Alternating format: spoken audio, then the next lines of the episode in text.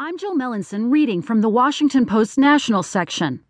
Billions of cicadas will ascend upon northeastern United States as another 17 year cycle concludes. By Travis M. Andrews.